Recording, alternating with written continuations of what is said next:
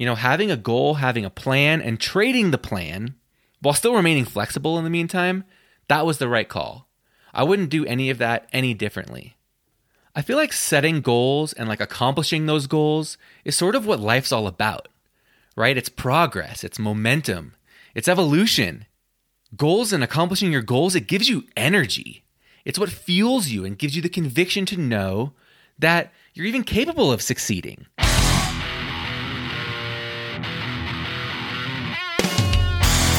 Welcome to the BitLift podcast, where we don't just stack crypto, we use it. I'm Gerbz, founder of BitLift, and I've been using crypto every single day since 2013. Today, I recorded a little message in a bottle, a message for my future self, so that next time the market is crushing all time highs and I've got that euphoric, top of the world feeling, I can smash the glass, re listen to this, and remind myself the lessons I learned from the previous cycle. You can find links and show notes for everything I discussed here today at bitlift.com slash podcast. The hosts and guests of the BitLift podcast are not registered financial advisors. The thoughts and strategies discussed are simply personal opinions and should not be treated as financial advice or recommendation to make a particular investment. This show is for informational and entertainment purposes only. This cycle seems to have come to a screeching halt. It feels like the energy has been sucked out of the market. Even though Bitcoin's up 50% over the 2017 top, nothing really feels like it's moving the needle like it did a year ago. Except fear, you know, fear, obviously that still works fine.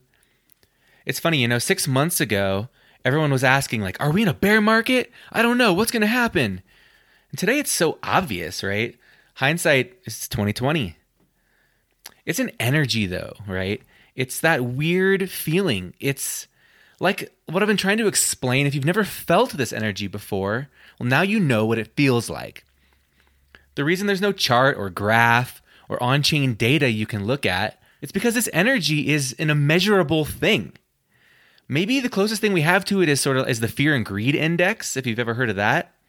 But even the fear and greed index has these wild swings throughout the market cycle, so it's hard to use. The best tool I found for monitoring this energy is my gut. And until you've personally experienced this, you don't really know what it feels like. And this is my third time going through all of this, and even I still forget. So I thought today I'd lay out as a sort of message in a bottle to my future self, like what that feels like and some reminders. So that the next cycle, when I'm feeling that euphoric, bullish feeling that I think will never end, I can smash the glass and listen to a beat up version of myself, reminding my future self that this feeling will pass and I should focus on my goals, my life goals, as opposed to the vanity metrics in my portfolio tracking app.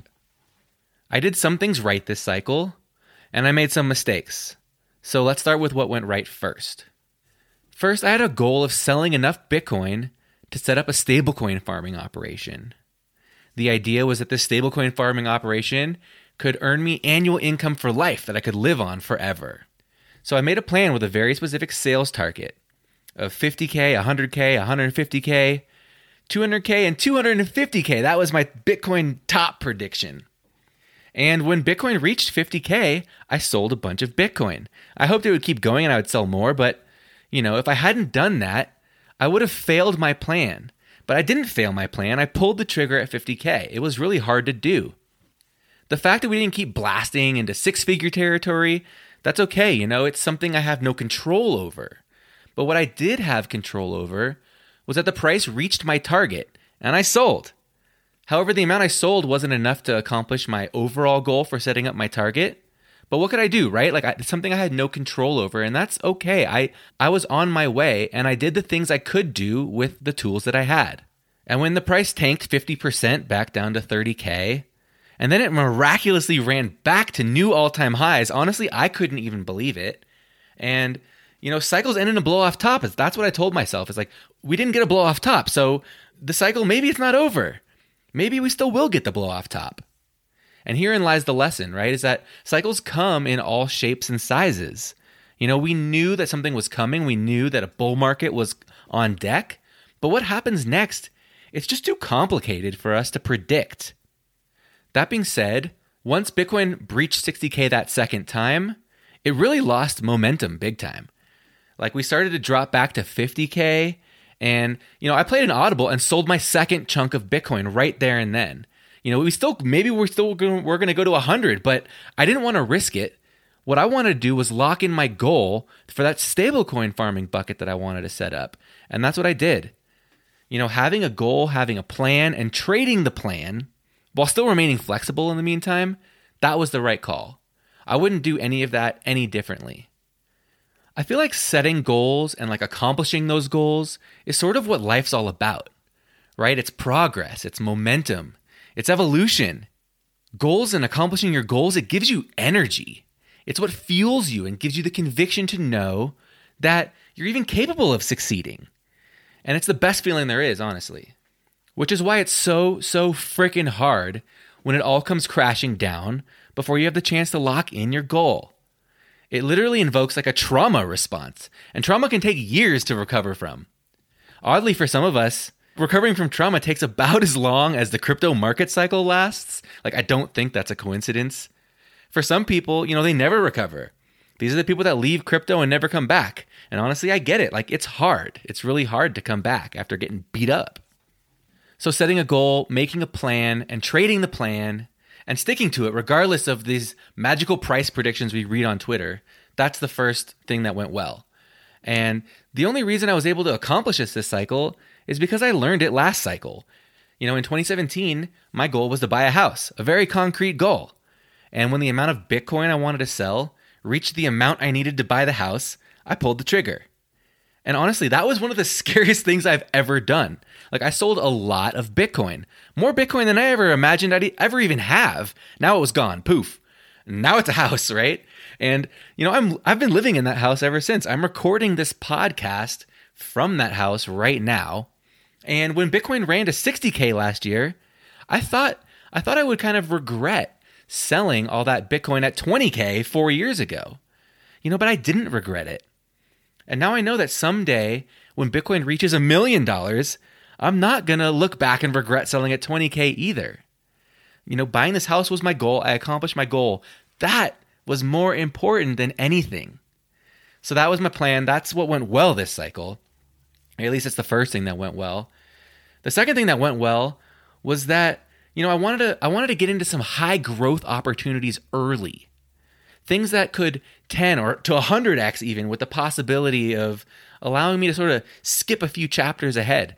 This is like the high risk, high reward stuff. And you know, I'd done it with Bitcoin and ETH in the previous cycle. I wanted to make sure like what was the thing that could 100x or you know, just crush it this cycle. I wanted to get in re- as early as possible this time. So to do that, you know, I started with sort of a foundational thesis, and that thesis was the inevitable growth of stablecoins. So I researched the opportunities and I landed on buying Luna and also farming on Curve and Convex.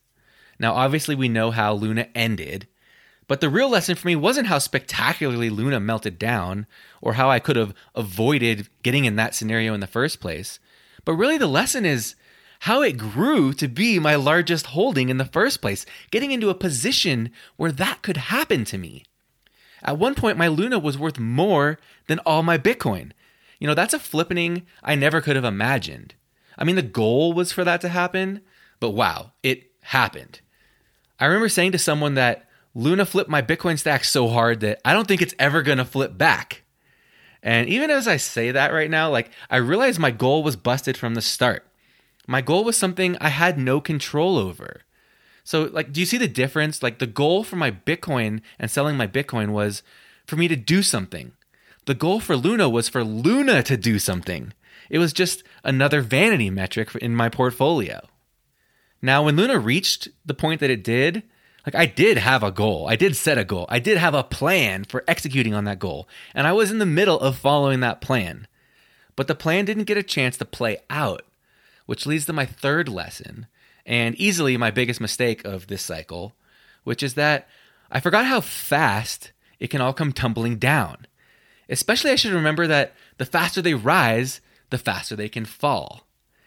It's more about recognizing that my strategy for Bitcoin isn't and shouldn't have been anything like my strategy for Luna. In less than a year, I rode Luna from $5 to $120 down to a fraction of a penny without ever taking any profit. that leads to my fourth lesson. And it's one actually that it really surprises me because it wasn't a misstep or it was like a strategic decision that I put a lot of thought into. I planned on selling half of my Luna on the 366th day so that I could capture long term capital gains versus short term capital gains, which cuts the tax consequences in half. When Luna was $120, I calculated that selling now at short term capital gains would result in the same after tax profit as if I sold at $90 long term capital gains. So I made the decision to wait for two more months to sell for long term capital gains. And what do you know? On the 51st week, Luna came crashing down.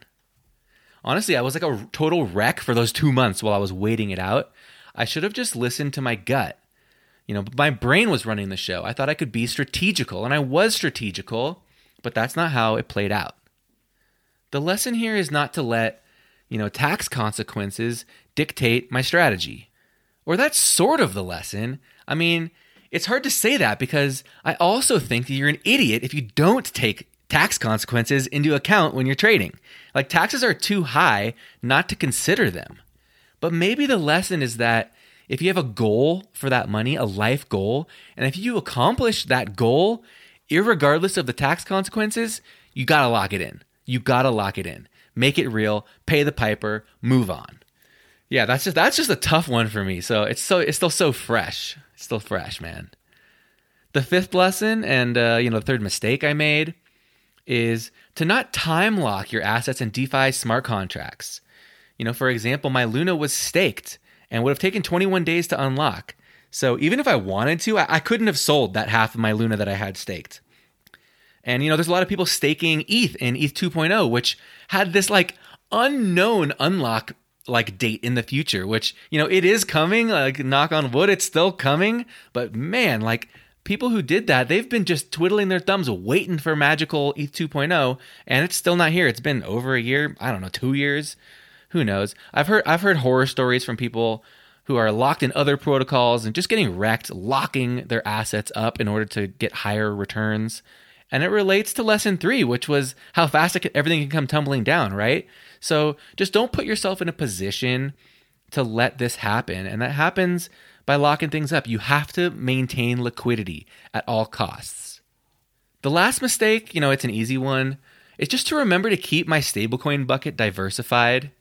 You know, the funny thing about diversification is that not diversifying is actually the secret to gaining massive wealth quickly. Like being hyper focused and going deep into something, that's how you crush it. That's how you can crush it anyway. But, you know, diversifying is the secret to maintaining wealth for the long haul. And my stablecoin bucket is like this income stream for me. That's the point of this is for it to generate income for life. So I really need to have a different strategy with that and I need to be more diversified in my stablecoin bucket. You know, in crypto there's different types of diversification. There's sectors, blockchains, and there's assets on those blockchains. But for example, I had UST staked in Curve on Ethereum and UST parked in Anchor on the Terra blockchain you know, these are two very different dApps, two very different blockchains, but one all too similar stablecoin. And again, we know how that went. So I think a little more diversification there would have helped. So that's it. Uh, if I had to guess, I hope I'm re listening to this somewhere in like April 2025, one year after the Bitcoin halving, which, you know, that always leads to the, the halving leads to the bull market. And about a year later is when we start crushing some fresh highs. You know, all of that, that the, the halving is coming in April 2024. So, you know, this is on deck. It's coming soon. And, you know, if it really is April 2025 and I'm listening to this right now, hopefully I've got that euphoric all time high feeling. You know, I'm sitting on some big stacks with some big goals and I'm listening to my past self give some much needed advice from the trenches of the last cycle. You know, honestly, actually, I'm going to just set a calendar event right now for January 1st, 2024 to remind myself to re listen to this. Until then, you know, I'm just going to keep learning, keep tinkering, keep planning, keep recording the podcasts, keep making predictions and pivoting. I'm going to still build some new stuff. And of course, I'm going to keep stacking. So, till then.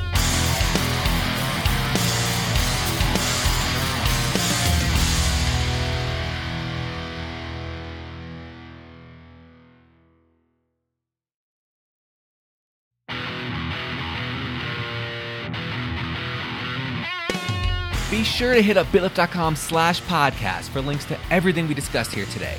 And if you got any questions or comments, come find me on crypto Twitter and say what up. That's twitter.com slash bitlift, B-I-T-L-I-F-T. And if you're deep down the crypto rabbit hole, come hang out with myself and a few hundred crypto geeks in the BitLift Discord at bitlift.com slash discord to connect. The host and guests of the BitLift podcast are not registered financial advisors. The thoughts and strategies discussed are simply personal opinions and should not be treated as financial advice or recommendation to make a particular investment. This show is for informational and entertainment purposes only.